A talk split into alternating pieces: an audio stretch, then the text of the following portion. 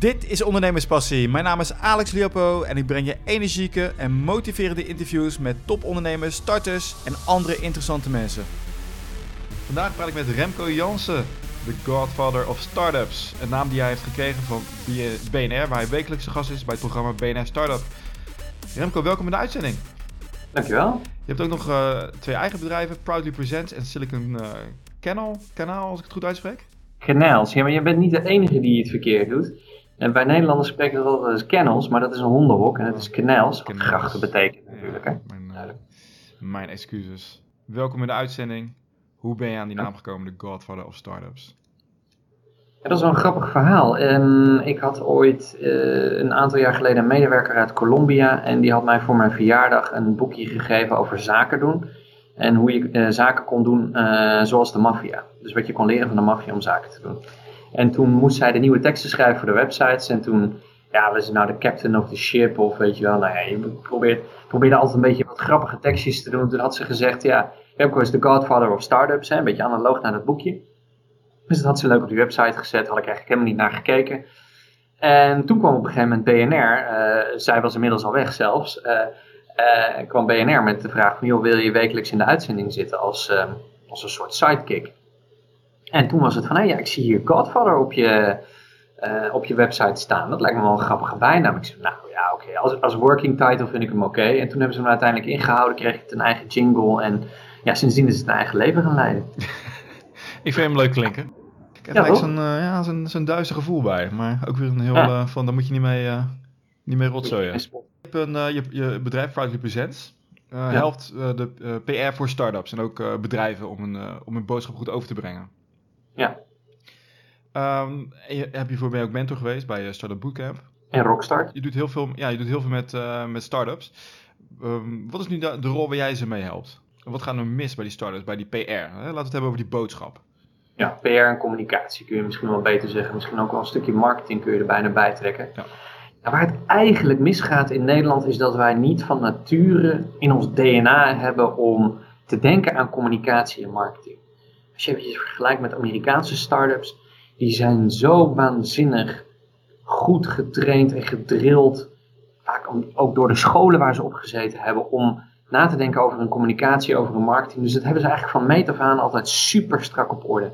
En in Nederland doen we dat er maar een beetje bij, vinden we dat niet super belangrijk willen we daar ook geen geld aan uitgeven. Ik vraag heel vaak aan startups van, als ze een eerste ronde ophalen, hoeveel heb je gereserveerd voor marketing? Ja, daar moeten we nog even naar kijken. ja, het, hè, daar moeten we nog even naar kijken. Wacht Marketing doe je om je sales te doen. Sales is nodig om je start-up te laten groeien. Dus zeg maar, dat besef zit nog niet helemaal tussen de oren. En PR heeft een, echt een enorm belangrijke positie, want dat kan een, een vliegwiel-effect aan je, aan je start-up geven. Dus dat, een ongeschoven kindje is, is echt, is, is echt heel nadelig. We hebben het nu ook over, de, over het, uh, het verkrijgen van klanten, hè? of heb je het nu over het ophalen van geld? Of alles? Dan stel je eigenlijk stiekem de vraag zonder dat je het weet, waar is PR voor een start-up nou eigenlijk goed voor? En dat is misschien wel de beste vraag om te beantwoorden. Het is goed voor een heleboel dingen. Um, als je een B2C startup bent, uh, ja, voor je eerste klanten hè, en voor je echt je enthousiaste klanten. Maar um, zeker als je B2B startup bent, maar soms ook als je een B2C startup bent, voor partners. Ja, je bestaat pas op het moment dat je in de krant hebt gestaan of dat je bent genoemd op een grote, uh, grote interessante nieuwswebsite. Iedereen wil op nu.nl staan, maar ik kan je zeggen, er gebeurt een hele hoop als je op nu.nl staat. Um, daarnaast is, is het ook altijd heel erg belangrijk, zeker als je een fundingronde aankondigt, wat ik heel veel doe en heel veel gedaan heb, um, is gewoon eventjes het moment, momentum kiezen, zeg maar. En het momentum om je funding aan te kondigen, is eigenlijk altijd om je volgende fundingronde op te halen. Het is namelijk dat investeerders weten van, hé, hey, luister, uh, ik heb nu, uh, ik heb nu een half miljoen opgehaald, dan weten investeerders, nou, je volgende ronde zal wel anderhalf miljoen zijn. Jij bent nu interessant voor mij. Ik moet jou nu in de gaten gaan houden voor jouw aankomende ronde. Dus open en transparant. Ja, en waar, je zegt wel van ze reserveren niks voor de marketing. Uh, ja. Is het puur een geldkwestie of ook inhoudelijk dat ze gewoon niet weten van, maar wat, ook al heb ik het geld ervoor, wat, wat moet ik nu doen? Ja, nou dat heeft, het heeft een aantal oorzaken. Het is inderdaad uh, gebrek aan kennis, maar het, het is ook een beetje, um, ik denk dat het ook de schuld is van Nederlandse investeerders. Die moeten ook gewoon heel strak en terdege zeggen van jongens, ehm, jullie moeten hier meer geld voor reserveren, want jullie moeten geld gaan uitgeven om geld te gaan verdienen. En om markt uh, op te gaan bouwen. En dat, om te laten zien dat ze kunnen groeien, dat er daadwerkelijk potentieel in zit. Ja, precies. Ik mis daar gewoon wat fundamentele kennis over in de markt. En er zijn ook eigenlijk, als ik om me heen kijk, ik ben een van de weinigen, misschien eigenlijk wel de enige die zich met PR voor startups bezighoudt in Nederland. En dat is natuurlijk eigenlijk heel raar als je ziet hoeveel startups er zijn. Heb je misschien een voorbeeld uh, van een start-up die je hebt geholpen met de marketing? Of die bij jou kwam en zei, ik heb hulp nodig? Met de PR. Nou, eh, wat ik het mooiste voorbeeld altijd uh, vind is, uh, er zijn een aantal mooie voorbeelden, maar ik zal even beginnen met een van de, een van de eerste die bij me is gekomen, dat is Scoopy. Dat was in 2011. Um, dan moet je je voorstellen, in 2011 waren apps helemaal de shit. en, en Scoopy zat vooraan aan die golf. En het was ook de tijd dat Groupon, zeg maar, opkwam. En Scoopy wilde geen Groupon-clone zijn, maar die wilde eigenlijk meteen overslaan wat Groupon deed, was namelijk online coupons. Um, en, en Scoopy wilde dat uh, meteen naar de mobiel brengen. Ja. Um, eigenlijk op de dag dat uh, Valentijn Bras, de founder, uh, had, het bedrijf had opgericht bij de KVK, zaten wij bij de koffiecompany op de Kinkerstraat koffie te drinken en zei hij van ja, dit moet gewoon heel groot worden, we moeten gewoon heel hard gaan knallen. En wat ik gedaan heb, is gewoon heel dicht op, op zijn huid en op de huid van de marketingmanager, Bas Jongerius, inmiddels, als ik me niet vergis, COO bij Fenley. Um, dus hebben we heel dicht op de huid gezeten om Scoopy zo groot mogelijk te maken. En hebben we eigenlijk van meet af aan enorm veel pers weten te genereren door ja, eigenlijk alle thema's en trends en uh, milestones en metrics, dat zijn de twee termen die ik heel veel bezig, uh, maximaal uit te lichten. Dus alle stappen die zij ondernamen was een reden tot een persbericht, was een reden om ergens in de pers te komen. Alle uh, ja, belangrijke milestones, dus zoveel duizend downloads, fundingronde opgehaald bij Sanoma Ventures, uh, bij uh, PostNL. Die hebben we echt maximaal uitgenut. zelfs zover dat ze op een gegeven moment, ja, eigenlijk bijna automatisch wil ik zeggen, maar het is niet helemaal automatisch, maar tot start-up van het jaar werden uitgeroepen door Sprout in 2012. Maar dat gebeurt niet zomaar. Hè? Een persbericht is één ding, maar het moet er ook goed uitzien. Ja, dus nou, het allerbelangrijkste is, is dat, uh, dat, dat persbericht altijd, uh, ja, ik heb, ik heb eigenlijk vaak gebruik gemaakt van PR.co in die periode. Dat is een online pers tool. Mhm. Tegenwoordig gebruik ik Smart PR, waarmee ik heel efficiënt en uh, persoonlijk persberichten kan versturen. Ook met beeldmateriaal erbij. en mijn persberichten hebben eigenlijk een, een heel belangrijk kenmerk. ik gebruik ook regelmatig freelancers om te laten schrijven. Die weten inmiddels ook hoe dat zit. Het is gewoon, ze moeten gewoon feitelijk juist zijn. Ze moeten goed te begrijpen zijn, goed leesbaar en kort. Maximaal één lead en um, drie, drie alinea's. En, of drie paragrafen. En, en, dat is het wel zo'n beetje. Meer hoeft er niet in te staan en de rest kan allemaal nog telefonisch uitgelegd worden of uh, extra informatie uh, in de e-mail bijgevoegd. Maar het gaat eigenlijk echt om een goed persbericht, goede persoonlijke informatie. Ja, en ik heb natuurlijk in de loop van de jaren een waanzinnig netwerk opgebouwd. Oké, en waar stuur je al die persberichten heen? Of is het gewoon naar iedereen die het wil horen? Nou, wat dus eigenlijk een heel slecht idee is, is om, een, uh, is om altijd een clusterbom uh, te sturen. Dus om, om gewoon in één keer alle media van een persbericht te voorzien. Wat wij echt voor zorgen is dat echt een op maat gesneden bericht krijgt voor elke, uh, ja, voor elke journalist. En wij merken gewoon dat dat echt enorm gewaardeerd wordt. En je ziet gewoon dat, dat zij, ja, heel veel persberichten die zij krijgen is gewoon poep. Um, en, en al die bagger, daar moeten ze allemaal doorheen worstelen. En het is juist heel erg van belang om journalisten zo goed mogelijk te helpen met uh, nieuws wat zij willen weten. Dus echt wat op hun afgestemd is. Dus ik zorg dat iedereen um, ja, een persoonlijke boodschap krijgt.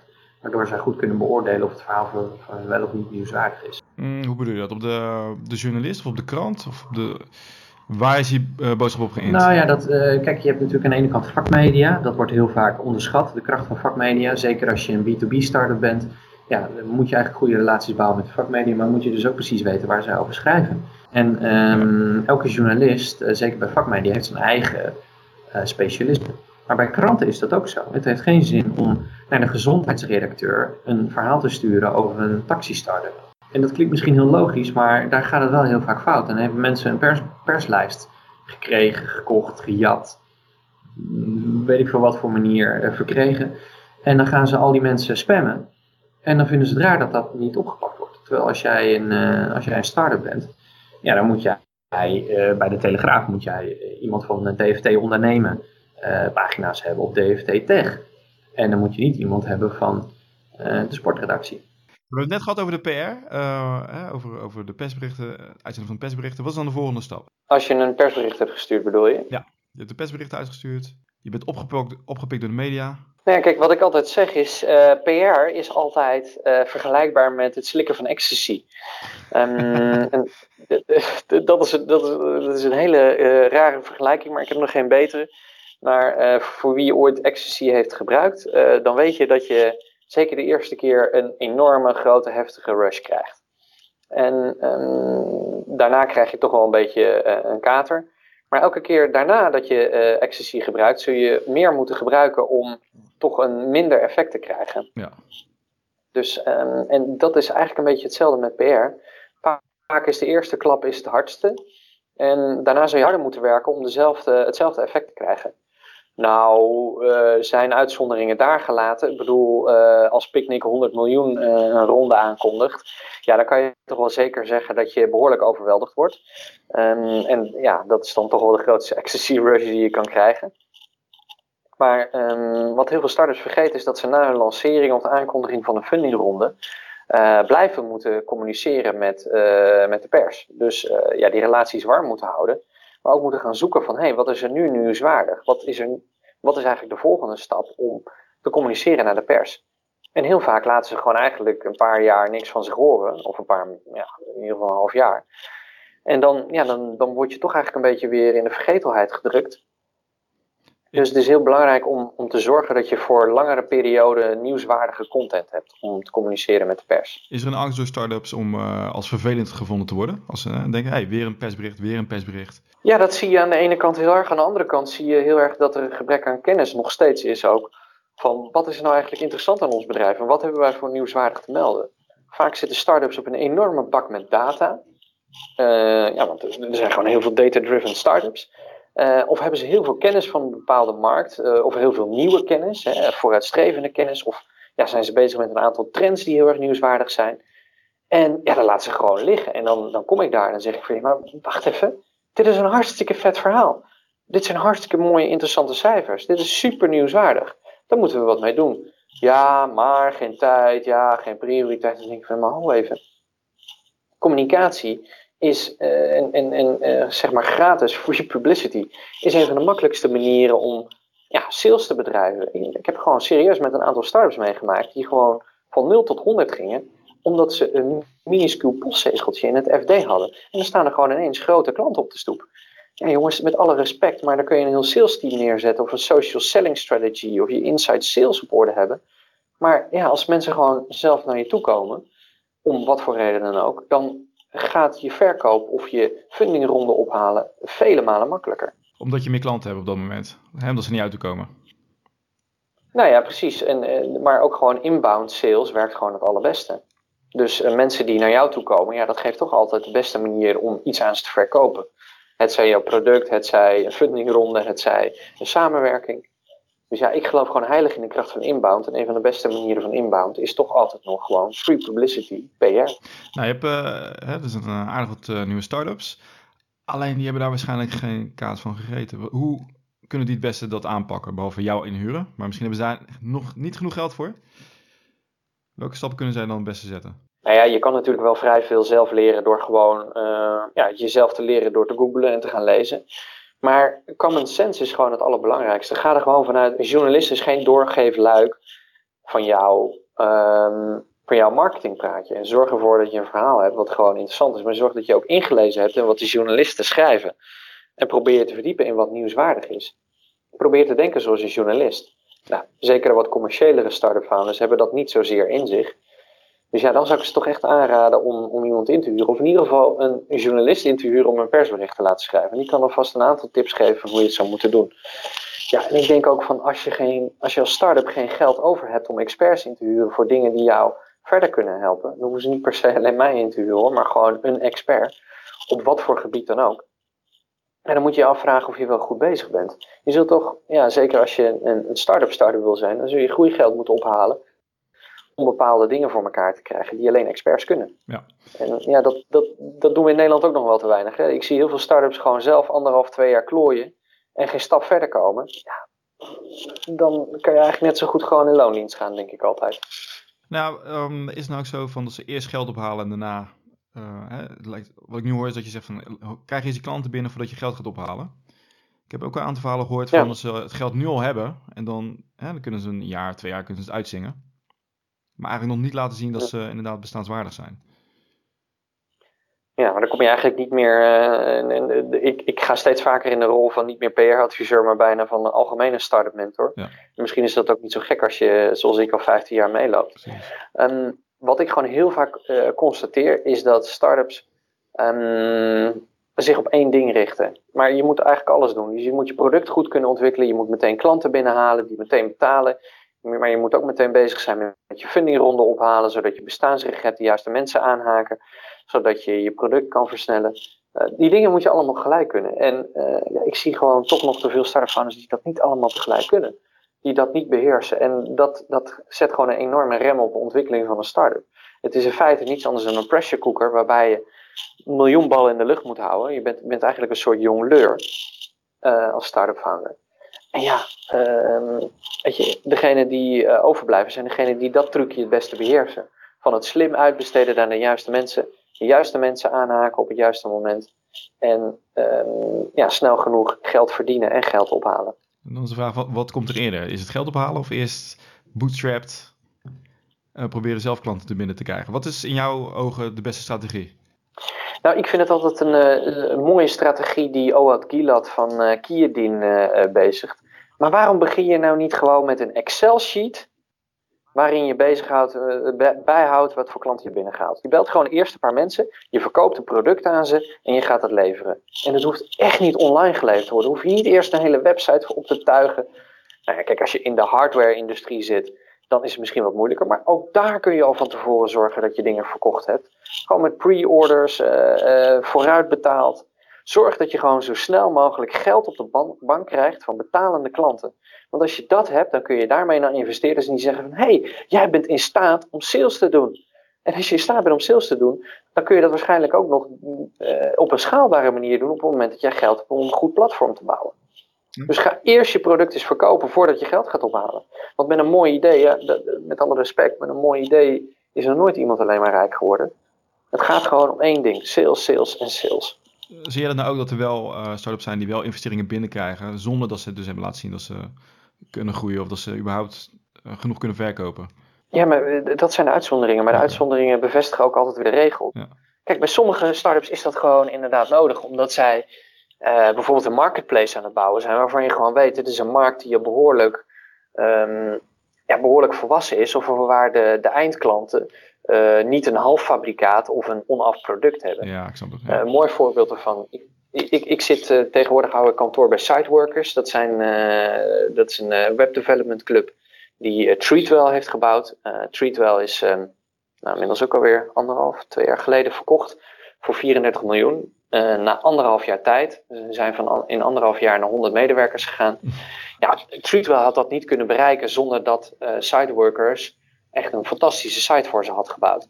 Maar ja, dat was een marketplace voor uh, beauty en kappers. Dat hoort gewoon bij, ja. Ja, ja dat moet er gewoon spectaculair en waanzinnig uitzien. Maar zij hadden zelf ook uh, de, de cash om daar zelf in het begin in te investeren. En ze haalden daardoor, doordat ze snel zelf konden investeren, konden zij snel de platform bouwen, wat gewoon heel erg mooi werd. En daardoor konden ze ook heel snel een vervolgronde van, ik geloof, 6,2 miljoen ophalen dat was eigenlijk hun seedronde. Um, ja, weet je, maar ja, niet iedereen heeft de luxe dat ze zelf al uh, met, met mankracht en kennis uh, eh, 1 miljoen in een start-up kunnen investeren. Nee, dat was een leuke seedronde, inderdaad. Om meteen zoveel binnen te krijgen. Zeg, help je nou ook uh, startups met, met het krijgen met de pitch? De pitch zelf voor de investeerders? Dat is ook het overbrengen van de boodschap. Nou ja, stiekem natuurlijk wel. Want als jij een PR-exercitie doet, dan ben je heel erg aan het schaven aan de boodschap en aan het verhaal. Uh, maar echt letterlijk bijzitten en hun pitch aanschaven, dat zou, ik zou niet zeggen dat dat mijn specialiteit is. Maar ik kijk wel vaak mee en ik zeg wel vaak van joh, uh, je moet er nog wat meer cijfers bij. Probeer eventjes de markt wat groter te maken. Probeer het veel breder te trekken. Wat ik vaak zie is, zie is dat startups het werkveld waar zij in zitten heel erg nauw maken. Dus dat ze een heel klein speelveld maken. Ik zeg, maak je speelveld zo groot mogelijk. Wat is nou de totale addressable market? Laat dat eens zien en visualiseer dat. mooiste voorbeeld was bij een start-up die iets in solar panels doet. Toen zei ik dat tegen ze. Die zeiden, verdomd, ja, je hebt gelijk. En uh, de beginslide van de presentatie van die start-up founder sindsdien is altijd uh, de grootte van de zon op een heel grote uh, slide. En dan laten zien hoe klein de aarde is. En kan deze enorme grote vuurbal niet gewoon deze hele kleine steenklomp van energie voorzien? Mooi, ja. ja. Dan kom je wel eventjes met een enorm krachtige boodschap binnen. In plaats van, ja, zonnepanelen zijn de toekomst. Ja, dat leeft niet een echt. Een open deur. Ja, dat leeft niet echt. Nee, dat gaat niet leven en dat wordt ook niet visueel. En dan, dan, dan, dan word je ook niet bij je lurven gepakt en het verhaal ingesleept. Hey, waar gaat dit naartoe? En daar gaat het altijd om. Je moet mensen bij een lurven pakken en meteen een verhaal inslingen. En dat geldt voor je pitch, maar dat geldt ook voor je PR-verhaal. Ja. Uh, zeg, zijn er nog tips die je kan geven aan startups als ze beginnen? Als, ze, als je denkt van, nou, dit, dit, zijn echt dingen die, daar gaan ze geheid mee de fout in. Hè? Je hebt de PR heb je al genoemd, het niet naar buiten treden, het niet ja. verkopen meteen aan klanten. Ja. Ja, en wat ik, wat ik gewoon heel vaak zie is dat ze niet het juiste netwerk hebben of niet de expert in een vakgebied worden. Als jij een start-up begint, dan moet jij de expert zijn en worden. En mensen moeten jou ook zo gaan zien. En ik zie heel veel start-ups gewoon in een hoekje weggekropen zitten aan een product sleutelen, ergens in de kelder. Uh, en, en met maar een paar mensen praten. Je moet met zoveel mogelijk mensen praten in jouw vakgebied en je moet iedereen kennen. Want dan kun je, uh, ja, dan kan je een enorm versnellend effect uh, voor je start-up ja, weten te bewerkstelligen.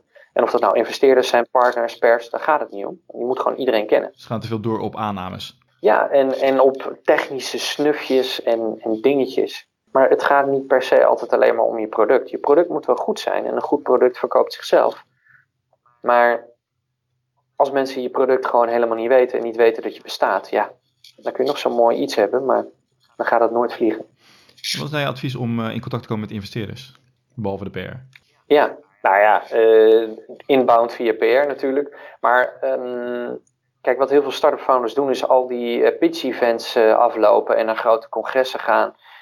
En tuurlijk, dat is heel erg nuttig. dat moet je ook zeker doen, ook gewoon omdat het leuk is. Dat hoort zeker de eerste twee jaar bij de Startup Live. Daar krijg je energie van, dan krijg je feedback. dan praat je met gelijken. Maar om investeringen op te halen, ja, is de kans meestal nieuw. Benader die mensen gewoon eens. Ga kijken in je netwerk, ga kijken in het netwerk van je netwerk. Vraag om introducties. Of introduceer jezelf, stuur een berichtje op LinkedIn. En blijven bellen, blijven opvolgen. Zorg dat je goede informatie hebt. Zorg dat je een goed pitch deck hebt. Alle informatie op orde, zodat meteen alle vragen beantwoord kunnen worden. Maar zorg er ook voor dat je weet welke investeerders je gaat benaderen. Als jij in de hardware-industrie zit, heeft het geen zin om een e-commerce of een software-investeerder te benaderen. Hierbij geldt precies hetzelfde als bij journalisten. Doe je huiswerk. Weet wie je benadert. En weet ook wat de eerdere investeringen zijn. Gewoon netwerken, netwerken. Ken je, eigenlijk ken je klant, ken je investeerder. Ja, ja dat, dat geldt er precies hetzelfde voor. En, maar zorg er ook voor dat je al de investeerder voor de volgende ronde en de ronde daarna leert kennen.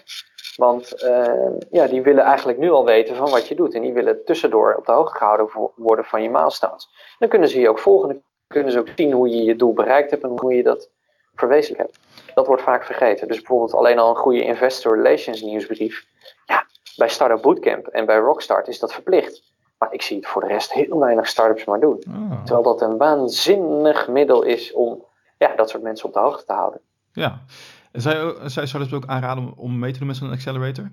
Ja en nee. Um, ik zie heel veel startups daar aan meedoen die ja, dat, dat zijn eigenlijk, die hebben vaak wel een heel goed idee, maar die hebben nog eigenlijk hun team nog niet helemaal goed op orde. En dat, dat is dan vaak een founding team. En dat kun je toch niet maskeren met een, met een accelerator. Nee. Um, waar een accelerator echt heel goed voor is, is voor mensen die uh, geen ondernemingservaring hebben, uh, wel ondernemersbloed hebben. En dat is heel lastig te onderkennen wie dat wel of niet hebben. En die heel erg duidelijk uh, wel bijvoorbeeld al de expertise hebben en eigenlijk on top of something zijn, maar het net niet een fase verder kunnen brengen. Ja. Daar zit wel een zeker risico in. Want dat zijn toch ook, ja, ik vind dat, ik vind dat start-up uh, accelerators best wel veel risico nemen met startups door heel erg te focussen op uh, hele snelle groei en, en hele snelle funding. En soms moet je vaak uh, nog eventjes een stapje terug doen of net eventjes iets anders doen om te kijken van, ja, waar gaat dit nou eigenlijk heen? En ja, dat, daar, daar, daar schuurt het nog. En ik kan niet helemaal precies de vinger erop leggen waar dat zit. Maar ik vind het vaak toch wel risicovol. Zeker ook omdat zo'n accelerator meteen 8% of 10% of 5% van de aandelen neemt. Tegen een heel klein investeringspercentage. En als jij bij een accelerator gaat die een aantal partners heeft die voor jou niet van toepassing zijn. Dus waar je niet meteen sales aan kan doen. En uh, het soort investeerders wat daar rondloopt is niet het soort investeerder wat jij nodig hebt. Ja, dan heb je eigenlijk niet zo heel veel aan een accelerator. Behalve dat je gewoon heel veel van je weggeeft. Het is geen magisch, magisch middel om uh, snel te groeien. Nee, nee. Dit, het is eigenlijk toch meer... Dit is toch ook altijd een beetje het klasje voor mensen die het niet zelf kunnen. Ja. Hè? Het, ja. ja het, het zijn de hulpbehoevenden. Kijk, de start-up founders die ik ken, die zelf wel dat netwerk kunnen opbouwen, of die zelf wel de juiste mensen weten te vinden om hun verder te helpen, ja, die hebben zo'n accelerator helemaal niet nodig. Dat, dat is zo. Maar ik kan me voorstellen als je veel kapitaal nodig hebt of heel snel access wilt tot heel veel mentoren bijvoorbeeld, zoals bij Startup Bootcamp, ja. dat het handig kan zijn. Maar dat is een goed punt, 8% tegen een lage investering. Het is het begin pas. Ja. Ja, maar even voor de duidelijkheid, waar zijn die mentoren goed voor? Kijk, mentoren kun je ook wel zelf vinden. Je hebt echt geen 20 mentoren nodig. Je hebt misschien max 5 nodig. En misschien twee echt hele goede. Daarom zeg ik van je moet netwerken met de juiste mensen. Je moet meteen de juiste mentoren zelf weten te vinden of adviseurs of dat soort dingen. Het eerste wat je doet is kijken wie kan mij hierbij helpen? Wie heeft hier verstand van?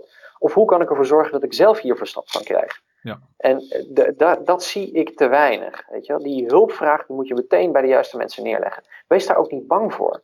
Want dat kan je zo ongelooflijk veel verder helpen. En vaak leidt dat tot mensen die bijvoorbeeld al willen instappen of misschien een angel investment willen doen, zonder dat daar meteen al een enorme pressie van: hé, hey, ik ben hier gaaf en um, doe met mij mee. Uh, nee, maar dan gaat het op een veel, veel meer natuurlijke wijze. Hmm. Nou, interessant. Zeg, een laatste vraag over jouw website uh, Silicon Canals. Uh, hoop ja. ik het nu wel goed uitspreek. Ik ben nu nog niet zo heel lang. Ja. wat, voor wie is dit? Het is voor startups. Wat kunnen we allemaal opvinden? Ja. Um, heel kort gezegd, uh, nieuws over de start-up scene, het start-up ecosysteem in Nederland. Ik moet eigenlijk zeggen de Benelux. Um, we hebben er ook België bij gepakt, maar dat doen we op dit moment nog maar mondjesmaat. Uh, ik merk gewoon dat de Belgische scene ons nog heel consistent weet te vinden. Dus dat gaan we gewoon organisch uh, laten ontstaan. we hebben een samenwerking met startups.be, dus daar krijgen we wel content van. over, over België en natuurlijk ook Luxemburg. Nou ja, goed, we hebben tot nu toe één keer een verhaal over een Luxemburgse start-up gehad. Die wel overigens meteen 5 miljoen had opgehaald. Ah, okay. Nee, maar waar, waar het naartoe gaat is dat het een kennisportaal moet worden over de start-up scene in de Benelux. Dus hè, hoe bouw ik mijn start-up? Uh, wat gebeurt er in de scene? Wie zijn de investors? En jij zegt, dit, is een site voor startups. Uh, daarom, daarmee doe je ons tekort. Als ik even een analyse doe van wie ons lezen, zijn het uiteraard de startups founders. Maar uh, ja, ook mensen bij de overheid die zich bezighouden met startups. Dus mensen van Startup Delta. Maar ook de regionale start-up hubs. Eh, tegenwoordig heeft elke regio wel een start-up hub. Ehm, maar ook de corporate innovation managers bij, eh, bij grote bedrijven. Die vinden ons ontzettend interessant en die houden daarmee ja, de innovatie in start-up land uh, in de gaten. En natuurlijk niet te vergeten de investeerders, uh, uh, van angel investors tot de grote VC-fonds, tot zelfs de internationale fondsen. En ja, ook de internationale media houdt ons steeds beter in de gaten. Zit er een, zit er een verdienmodel op deze site of is het puur informatieverstrekking of PR? Ja, nou, uh, het is eigenlijk ontstaan als een, uh, als een hobbyproject vanuit het PR-bureau. Uit de frustratie dat we vonden van, joh, moet je eens luisteren. Uh, er is eigenlijk geen echt goed vakblad over, over startups. Ja. Hè, want dat is eigenlijk onze propositie. We zijn een vakblad voor startups. En ja, dat hebben we gewoon eigenlijk altijd heel veel met, met liefde en plezier zelf gedaan. op een gegeven moment zijn we er echt freelancers voor gaan inhuren. En uh, ja, op dit moment hebben we het voor die model langzaam duidelijk. Dus we zijn nu in een fase waarin wij bezig zijn, in gesprek zijn met grote sponsoren, die ons blijvend kunnen ondersteunen. Die daar um, als tegenprestatie goede content voor terugkrijgen op onze site. En daarmee dus een ja, doelgroep kunnen bereiken die ze anders lastig kunnen bereiken. En dat is namelijk de start-up founder. En uh, ja, mensen in het speelveld daaromheen. Dus um, ja, dat is op dit moment onze propositie. En ja, de eerste gesprekken zijn erover gaande. Dus ik denk dat uh, ja, dat, dat uh, binnen nu in een paar maanden wel rondgebreid zou worden. Dat zijn geen makkelijke deals, want uh, ja, het, het, Nederlandse ecosysteem staat nog redelijk in de kinderschoenen. Ik denk dat wij nu van een basisschoolleerling naar de puberteit gaan.